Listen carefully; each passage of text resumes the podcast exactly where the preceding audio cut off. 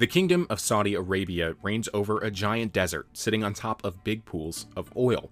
So, why then is it attempting a hostile takeover of one of the world's oldest sports? A game played on lush, irrigated expanses of turf, strategically placed water hazards, and water hungry putting greens. Some of pro golf's biggest names have flocked to the deep pockets of the LIV Golf Tour. Dustin Johnson, Phil Mickelson, Brooks Koepka, and most recently, British Open winner Cam Smith. This is the biggest story in golf since probably Tiger Woods. In response, golf's old guard, the PGA Tour, is making big changes to the way its top players get paid. What's happening here is unprecedented. You know, you have a foreign government that's investing in and trying to take over a sport, which is much different than businesses that are doing business in that country. When you when you're joining that league, you are playing for the Kingdom of Saudi Arabia.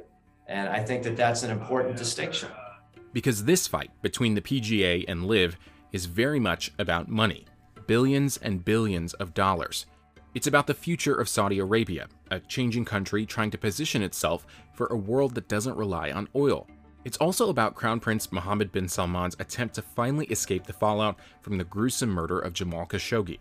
They want to show that they have a cachet and a prestige that's not previously associated with Saudi Arabia. And so, if they can get the world's greatest professional golfers to golf on Saudi sand, then I guess they've started to get that.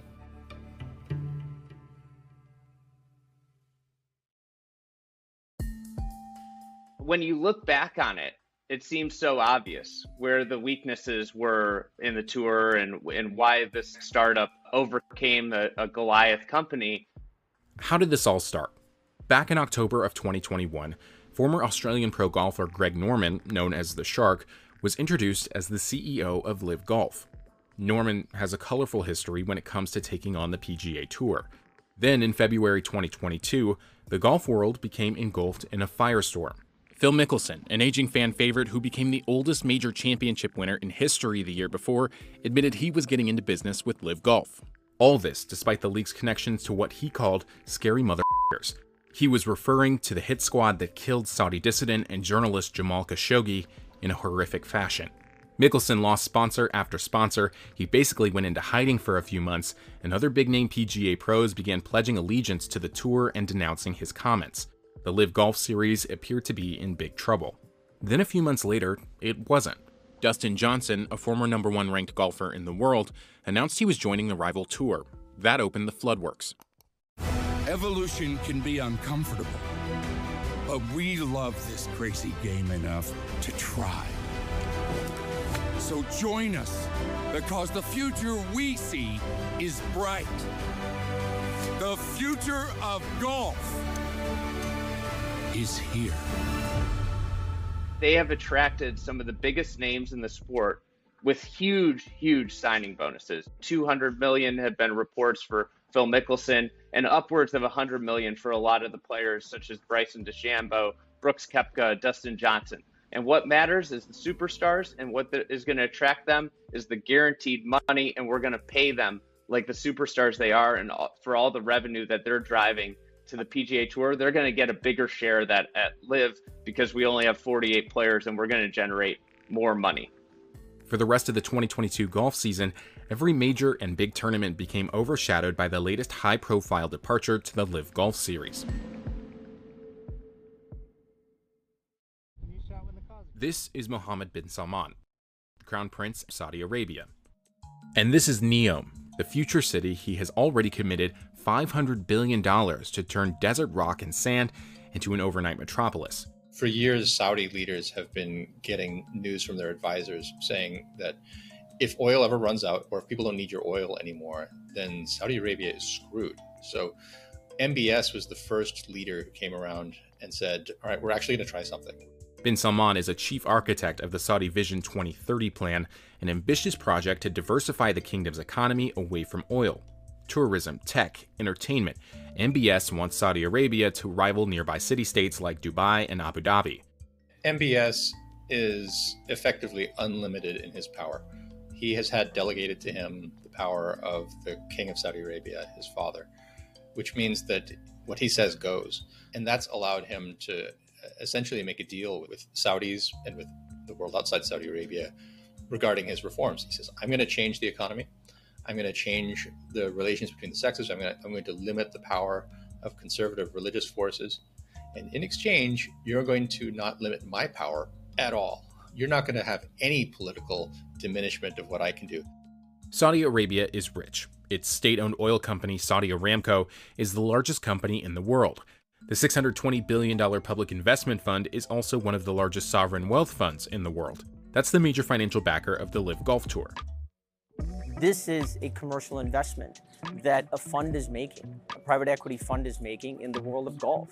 And they do business all over the world, in, in, in, including in many companies in the United States. So we are just one of those. But it needs foreign investment and outside business partners in order to pull this all off. And that's where sports comes in. Golf is a unique professional sport. Outside of a few times a year, there are no set teams. So instead of having to pay a couple billion dollars to buy a single team, like the Public Investment Fund did with Newcastle in England's Premiership, it took a couple billion dollars and created a whole new league.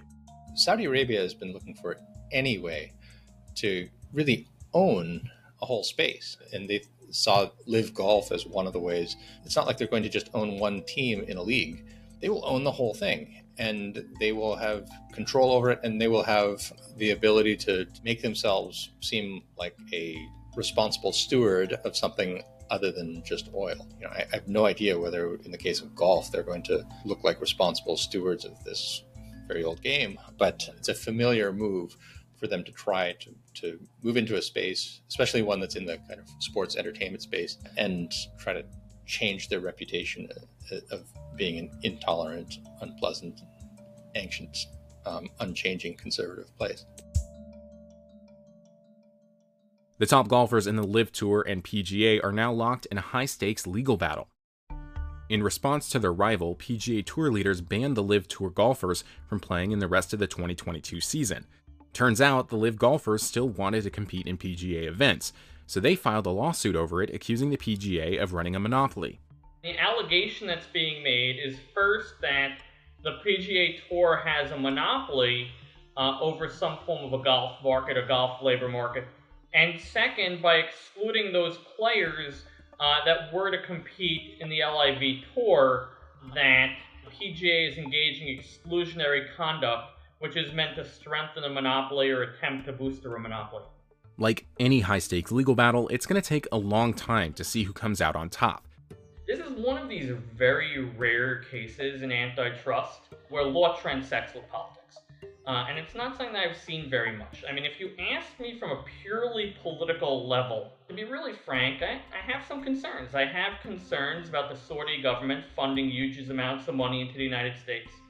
Uh, I have some concerns about the relationship with Donald Trump, quite frankly, with all of the ongoing investigations into the former president and not knowing the way that will play out. Uh, but if you leave aside political concern and we look at this within the structure of just simply the behavior and an antitrust analysis, the Section 2 claim has very real weight behind it, presuming the players are able to show monopoly power. That will be their biggest challenge.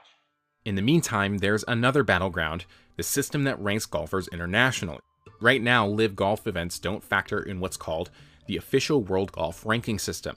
That's how most golfers get to play in the majors the Masters, US Open, PGA Championship, and the British Open.